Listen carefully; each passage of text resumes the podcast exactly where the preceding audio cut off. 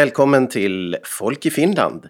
Det här är podcastserien där jag samlar samtal med många intressanta personer som har anknytning till Finland, för det mesta på svenska. Och i dagens program så kan du lära dig lite grann om hur man ska tänka när man skriver om man vill göra det. Dagens gäst är Ulrika Nielsen. Hon är författare och bor i Sverige. Hon har publicerat flera böcker och jobbat under 20 år som författare och hon kommer från Nykarleby i Österbotten. Hon berättar om vilken typ av text som hon föredrar och hur hon gör när det blir svårt att skriva. Den här inspelningen har jag gjort under viruspandemin 2020 och det betyder att ja, jag kan inte träffa mina gäster utan vi har kontakt via nätet. Så ljudkvaliteten är lite sådan, men det som gästerna säger, det är lika intressant i alla fall. Välkommen hit Ulrika Nielsen. Tack så mycket. Och eh, för den eh, lyssnare och läsare som inte är så bevandrad i vem du är så kan du kanske berätta någonting om dig själv? Jag är från Finland, uppvuxen i Österbotten i en liten stad som heter Nykarleby. Eh, och jag vistas också här stora delar av somrarna i Österbotten eh, på vårt sommarställe. Men jag bor i Sundbyberg eh, utanför Stockholm. Jag har bott i Sverige i 20 år. Precis, ja. Är du författare till heltid eller har du andra jobb? Eller? Jag, jag är författare på heltid men sedan ungefär ett år så driver jag också Ellips förlag tillsammans med Ralf Antbacka och Katarina Gripenberg.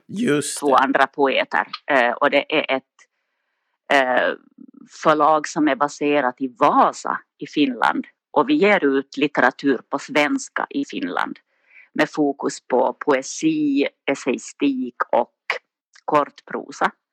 Eh, egentligen alla de litterära genrer som de stora förlagen visar allt mindre intresse för kan man säga vi fyller tio år i år, men jag har liksom varit verksam på Ellips i ett år. Precis. Ja. Jag tänkte att vi ska säga någonting också om de böcker du har givit ut under din karriär som också är ungefär 20 år, eller hur? Exakt. Jag debuterade med en, en konventionell, skulle jag vilja säga, eh, roman, självbiografisk roman. Eh, och efter det så har mitt författarskap utvecklats mer i den riktningen att jag, jag skriver böcker som inte är så lätta att genrebestämma.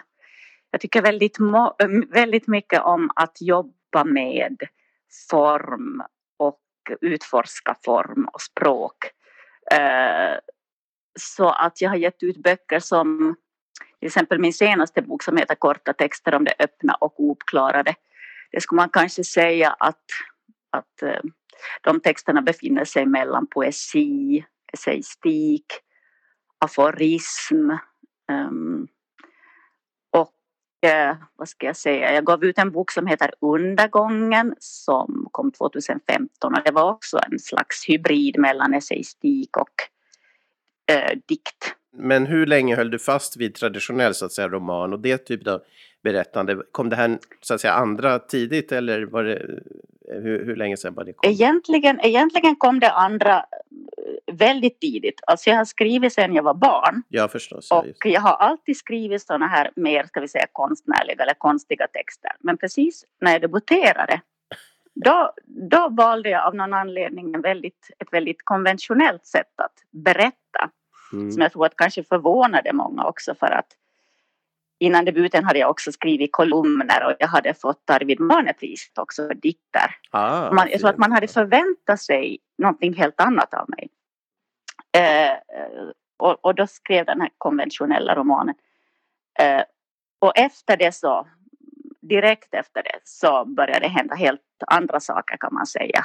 Att jag blev inte, inte så intresserad av att berätta en berättelse utan jag är mer intresserad av att utforska språket kan så, man väl säga. Så, så att egentligen var det konventionella det som var det udda för dig? Eh, för du var egentligen, egentligen i det andra spåret? Egentligen. Mm. Precis, så kan man säga. Att det var, debuten var egentligen ett undantag, så kan jag se i efterhand att det var så. Vad intressant, men eh, ja, vi talar med Henna Johansdotter som är en debutant för förra året med science fiction eh, bok här i Finland och eh, vi diskuterade det här med att finna sin röst och det här. Skulle man kunna säga att det har med det att göra eller kunde du ha din röst fast du gjorde konventionell roman först? Eller var det det att du insåg att min röst är någon annanstans? Ja, det där med röst är en intressant fråga. Uh, jag skulle säga att det, det som gör att jag gör det jag gör idag, det har att göra med att jag behöver ett skrivande som, som, som kan inkludera så mycket som möjligt. Mm.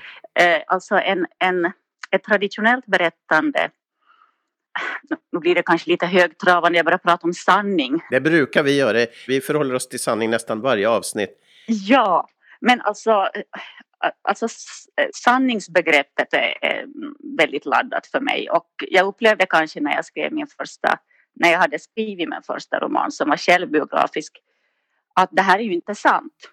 Mm. Uh, utan, utan det är som att om man vill säga någonting som är bärande om, om vår verklighet mm. så har i alla fall jag fått den uppfattningen att det, det är i sprickorna mellan olika perspektiv och, och så här. Uh, så det är kanske är därför jag tycker om att skriva korta texter uh, som jag har gjort på senare tid för att mm, ja men det är någonting i dessa glipor, sprickor som uppstår mellan olika skeenden eller perspektiv som, som jag tror att kommer närmare eh, någon slags, inte sanning med stort S men någonting som är bärande, någonting som mm. relevant. Men, men det går ju igen sådana som Stephen King som man kanske är lite konstig att nämna, men han har ju faktiskt skrivit en bok om skrivande och sanningens, frågan om sanning är ju något han framför. Och någonstans är det väl en sanning han pysslar med också, trots att han har en speciell genre. Och så också Ray Bradbury, som vi har pratat om med science fiction, har ju också skrivit en bok om att, om att skriva. Och återigen, sanningen, det, det, det är där igen. Och, och, och är, är det, kan jag tolka det som din, det du talar om sanning är att träffa träffa i, i magen eller träffa någon äkthet, någon verklig känsla av att man träffar rätt eller något sånt där? Ja, jag, jag tror... Um, alltså för det första så tror jag att de allra flesta som sysslar med konst, oberoende om de liksom erkänner det eller inte eller tänker på det, är upptagen vid, vid lögner och, och, och, och sanning. Mm. Och den sortens existentiella viktiga liksom frågor när jag skriver så är det ju så att om jag ska bli intresserad av det jag gör själv så måste jag känna i kroppen så att säga att här finns det någonting. Mm.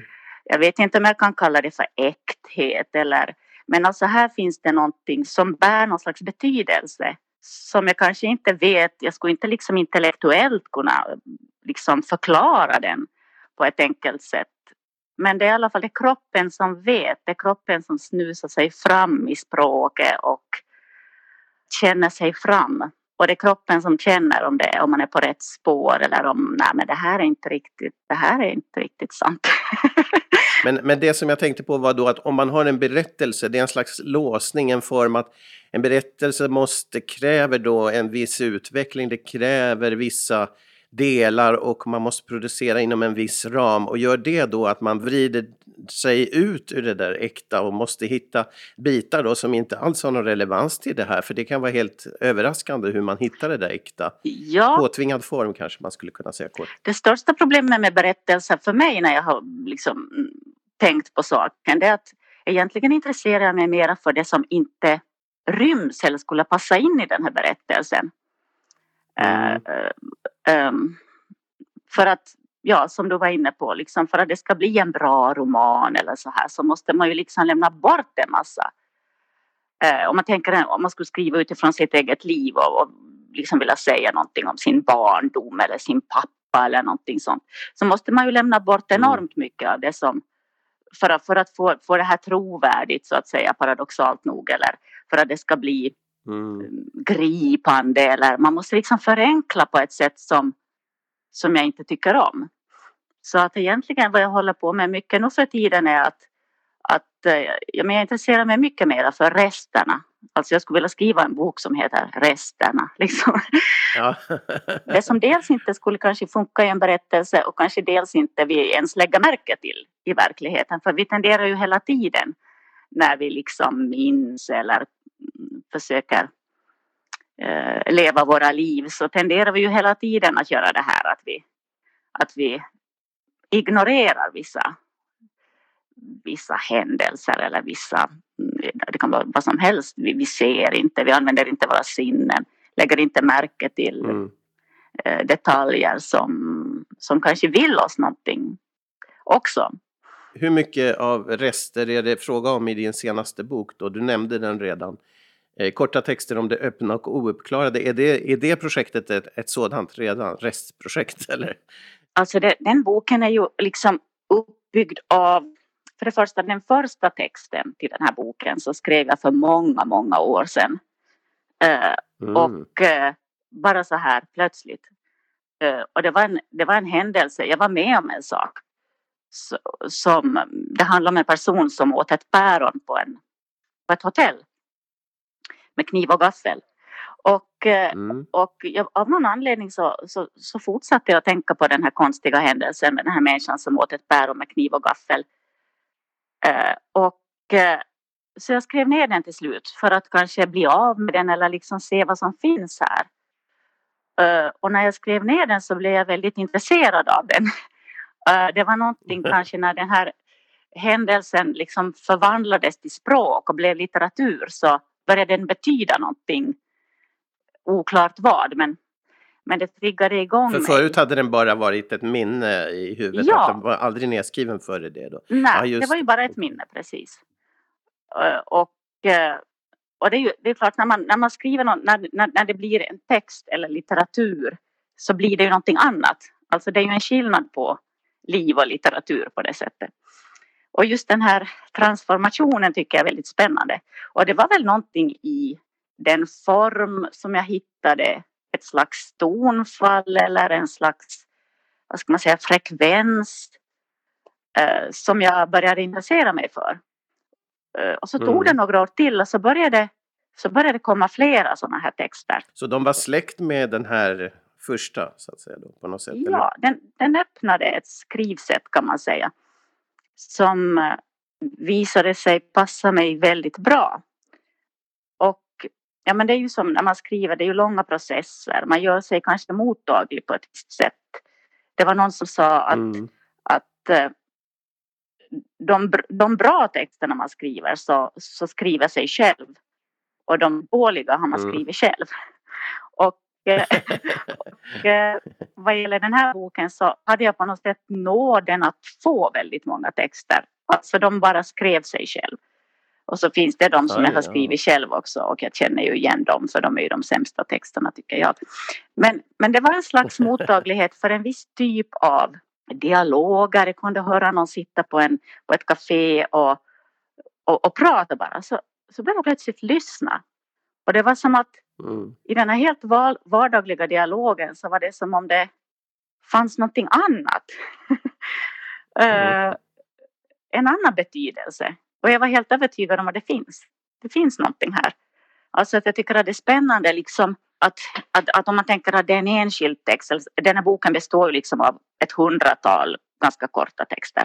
Och vad jag tycker är spännande är vad som händer när man liksom, när de här texterna ställs bredvid varandra eller tillsammans och vad som börjar hända mellan de här texterna. Just det. Alltså jag tycker om att tänka på en, en bok som ett slags bygge, nästan som en byggnad mm. så att man kan gå ut och in Eh, liksom mellan olika rum. Och, och, så att jag upplever inte liksom på det sättet kanske att det finns, det finns ett djup här under ytan liksom att mm. utan eh, eller en djupare mening. Det är inte riktigt så som jag själv tror jag liksom känner när jag, när jag själv läser det jag skriver eller, eller när jag håller på med det utan det, det är någonting mer horisontellt. Men de, de, så, så de kräver ganska mycket varandra, de här textdelarna då i boken, så att de, de kommunicerar mellan varandra precis? Ja, det, så är det för mig i alla fall. Det är det som har varit mm. roligt mm. att jobba med det. Att, att, eh, att, att, att, att det börjar hända saker ju fler texter man liksom öser på.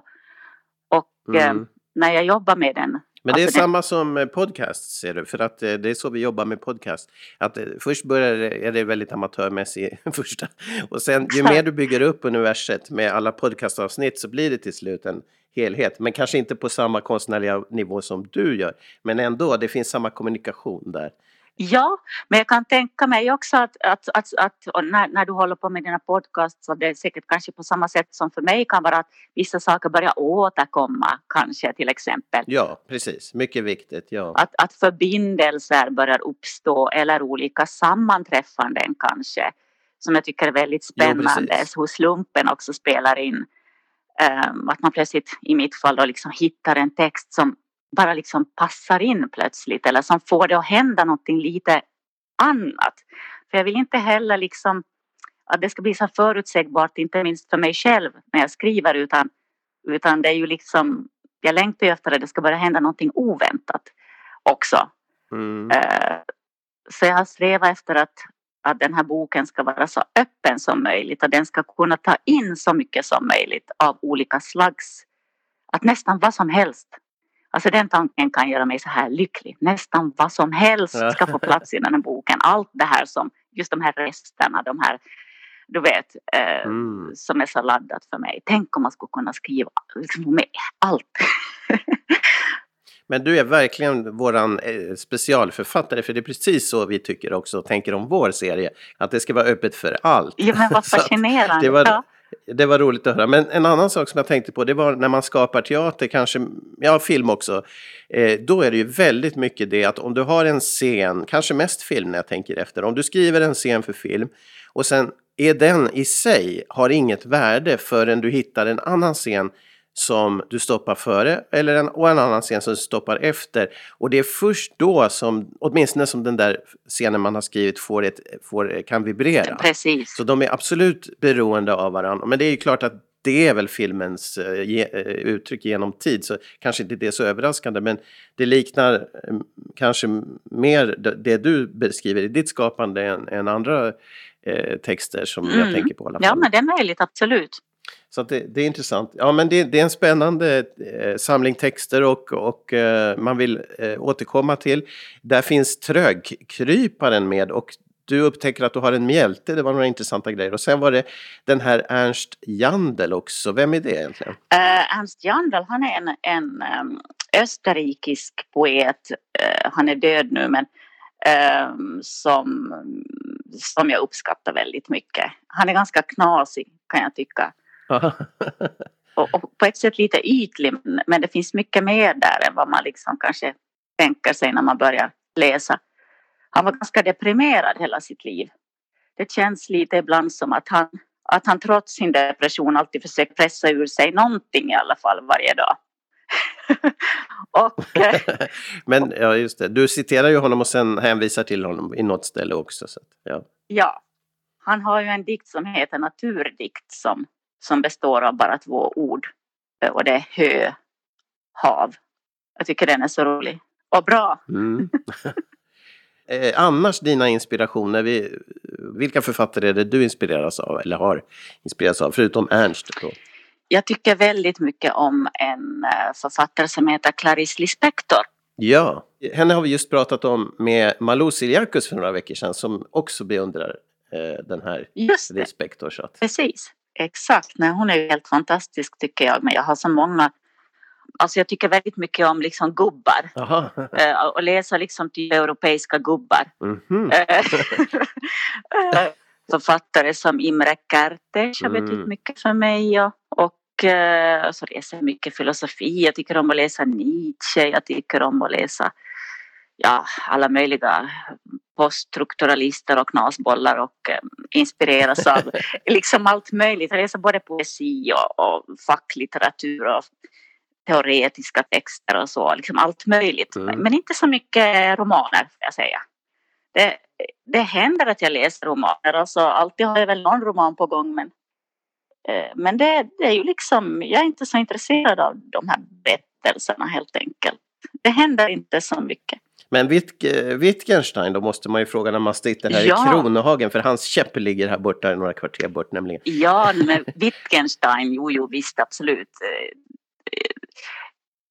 det, honom har jag en relation till. Mm. naturligtvis höll jag på att säga. Jag fick faktiskt ett pris i fjol från någonting som heter Längmanska kulturfonden. Mm. Och när man liksom läste upp den här motiveringen så då nämndes också Wittgenstein. så att någon typ... Oj, med koppling till ditt skapande då? ja, på något sätt. Ja, jag var väldigt hedrad. Mm. Um, att skriva får inte bli en, illustration av teori och filosofi. Det, mm. liksom, det är ju det, det, det värsta liksom. Men, Men vad är det man... som, de här gubbarna, vad är det som lockar dig med det? Varför är det fascinerande med dem? Uh, ja, jag vet inte. Det har väl att göra med med de frågor som gubbarna ställer sig som kan vara lite annorlunda frågor kanske än, än, än men alltså jag läser inte bara gubbar, alltså herregud, jag, apropå teorier så Helene Sixou, hon är också en författare som har betytt mycket för mig. Hon mm. är också filosof och, mm. och eh, ja, alltså jag tycker oftast så hänvisar jag väl ändå till damer men det, det, det, kom, det kom bara liksom upp här det var någon annan som sa häromdagen att hon tycker om europeiska farbröder och det slog mig men herregud, så det där, det där liksom problemet har jag också alltid haft. Men det är ju ganska många sådana, de har ju varit överrepresenterade så det, det, det blir ju så att det finns många att ta av där. Att... Ja, det finns många att ta av, absolut. Men du har ju, du har ju nämnt andra typer också. När det gäller eh, det här med, med, att skapa som författare eh, och rent praktiskt kopplat också till att du då har ett förlag och med ett förlag. Eh, så, där du ska granska, antar jag, andras verk och så vidare. Exakt. Ja, men att det här att, att, bli, att, att nå dit, att, att lyckas få till det, att, att, att sätta sig ner. Och vad, vad är liksom utmaningen i skapandet för en författare, tycker du själv? Eller du försökte, sa nyss att du vill ha roligt kanske och inte teori, men, men... Ja, men inte bara roligt. Jag vill, jag vill nog, jag, jag vill ha oroligt också. Mm. Men alltså, vad skulle jag säga? Nej, den här senaste boken var väldigt rolig att skriva men mm. eh, normalt så brukar jag tycka det är väldigt svårt och jobbigt att skriva så den var ett undantag på det sättet. Men mm. alltså för mig i alla fall är svårigheten att jag upplever inte att jag kan skriva. Alltså, alltså en självförtroendefråga alltså, eller vadå? Ja, ja, eller kanske inte självförtroendefråga utan, utan jag tror inte att skriva är någonting man kan lära sig. Mm. Eller möjligen är det så att man skulle kunna lära sig att skriva en roman till exempel. Mm. att skriva en deckare, liksom att du vet gå en kurs och så, eller liksom lära sig hur borde jag liksom göra. Mm. Det, det, tror jag att man kanske skulle kunna lära sig. Mm. Jag tror det är Marguerite Duras som någonstans har skrivit att det finns väldigt ofta berättelser men väldigt sällan skrivande. Mm. Jag förstår. Och och vad jag vill är ju att skriva. Ja. Och det är svårt. Jag tror att jag har gett ut sju eller åtta böcker, så det är ju en del. Och det, då tänker man att, att man borde liksom börja tro på att det kommer att komma mer. Mm. Att jag kan det här, liksom, eller att jag gör det här. Det här är, vad jag, det här är hur jag andas liksom. Men, mm. men så är det liksom inte, utan varenda gång så att komma in i, den här, i det här tillståndet av mottaglighet mm. och att nästan glömma, att glömma bort eh, att man skriver så att mm. säga, så att det verkligen kan börja hända. Det där är väldigt svårt för mig att komma in i ett sådant läge. Hur gör du för att nå dit då? Oftast så skriver jag inte. Nej, just det. Du skriver inte, det är lösningen. Nej, men hur gör du för att övervinna det där motståndet eller problemet? Uh, ja, det, ja, om jag skulle kunna svara på det så skulle jag ju aldrig vara i det tillståndet. Men alltså vad jag gör det är att jag läser väldigt mycket. Mm. Alltså egentligen upplever jag att jag läser mer än jag faktiskt skriver. Mm. Och, så, och så antecknar jag liksom, jag försöker vara närvarande på något sätt i världen. Mm. Låter lite töntigt men, men liksom att eh, vara uppmärksam, vara lugn, liksom öva mig i allt möjligt. Alltså, måste nästan öva sig i att befin, befinna still överhuvudtaget. Det är kopplat till, till själva varandet.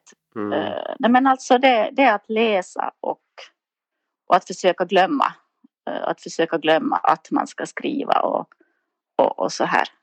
Uh, och plötsligt så kan det uppstå någonting. Men du skriver då hela tiden genom att du antecknar och så här eller? Ja, jag antecknar ju nog någonting i stort sett hela tiden. Mm. Eh, rafsa ner. Det kan vara liksom att jag har läst någonting som jag tyckte var bra så skriver jag ner det. Eller jag liksom får en tanke eller en idé med sin, liksom det är ju väldigt långt till att det, att de här anteckningarna ska kunna bli någonting. Men Mm. jag kan, ibland kan jag se i efterhand när jag liksom går och bläddrar i gamla anteckningsböcker att, att det här var ju det som sedan egentligen blev den, den boken Ja. kan jag se. Men det fattade jag liksom inte då Mm. när jag höll på och antecknade och bara gick omkring och kände att jag inte gör någonting och så här. Mm.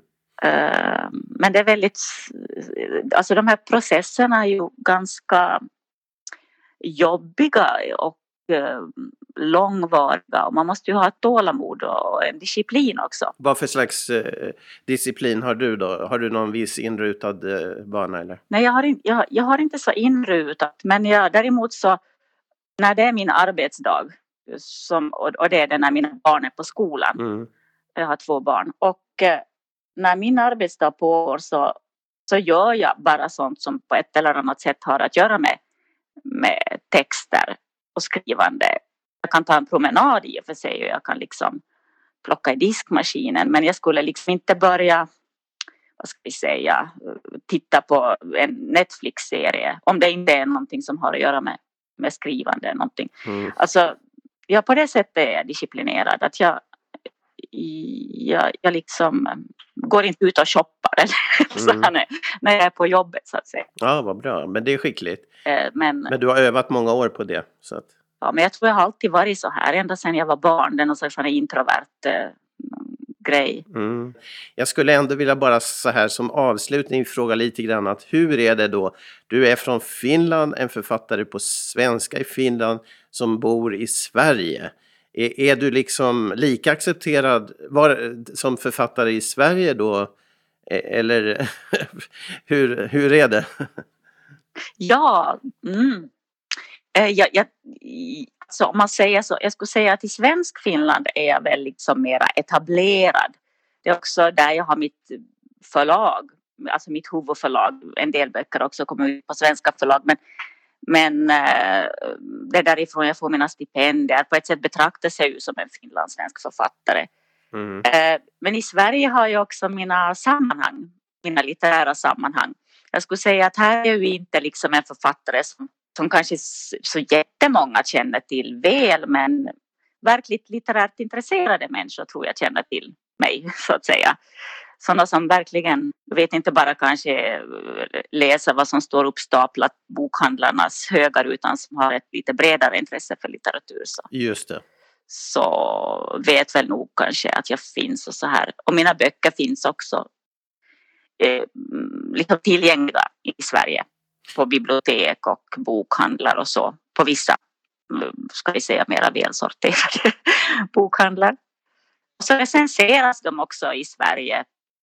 Alla böcker har, har recenserats i viss mån i också DN och Svenska Dagbladet och så här. Så jag får ju också en viss synlighet här. Absolut. Ja, just det. Och, och eh, ditt förlag ska vi nämna vilket är. Eh, mitt förlag är Schilds och Söderströms i Finland. Precis, och där hittar man då din bok eh, som sagt då med korta texter eh, som du nämnde här. Precis. Och den eh, finns kanske även på Boklund kan jag tänka mig. Eh, möjligtvis. Ja, det tror jag. Absolut. Men ditt språk då som finlandssvensk, har det påverkats av att du har varit i Sverige en längre tid och är där som en verksam och så vidare? Jag har ett väldigt konstigt förhållande till mitt talade språk. Mm. Eh, Jag upplever inte att jag har ett talat språk som är naturligt eller som jag känner att det är mitt språk eller som jag känner mig hemma i. Alltid när jag öppnar munnen när det kommer ut prat så, så är det som att jag hör en främling. Dels är jag ju liksom, jag pratar någon slags finlandssvenska Mm. och så är det österbottniska, alltså det är ju färgat av att jag är uppvuxen i Österbotten. Och så har jag bott i Sverige i 20 år så tar det lite färg av det men det, jag tycker att jag har ett smutsigt, ett smutsigt språk. Okej. Och det kan väl vara bra. Jag, jag, jag är ingen liksom eh, renhetsivrare. Men, men, men liksom, eh, jag känner mig helt enkelt inte riktigt bekväm i hur det låter när jag pratar så att säga. Det är alltid någonting som är lite fel. Ja, vi, Eh, vi rikssvenskar är ju så otroligt eh, fascinerade av den finlandssvenska diktionen och eh, du platsar absolut där. För, i våra öron är det musik alltid. Eh, så att, och nu sitter jag i Finland och du är i Sverige så det är lite ombytta roller men jag talar då för min grupp där. På ditt, där du är. Ja, precis. Men du, ja, Nykarleby har vi nämnt, där kommer du ifrån och du har även somrarna i eh, Fäboda, var det så? Eh, utanför Jakobstad? Precis, Fäboda utanför Jakobstad, precis där har vi ett sommarställe som ett släktställe. Just det. Kan man säga. Jättetack och jag hoppas att vi kan prata med dig igen och diskutera vidare. Det var jättefascinerande och spännande Ulrika och lycka till med ditt, eh, dina kommande projekt. Tack så mycket och tack för att jag fick vara med.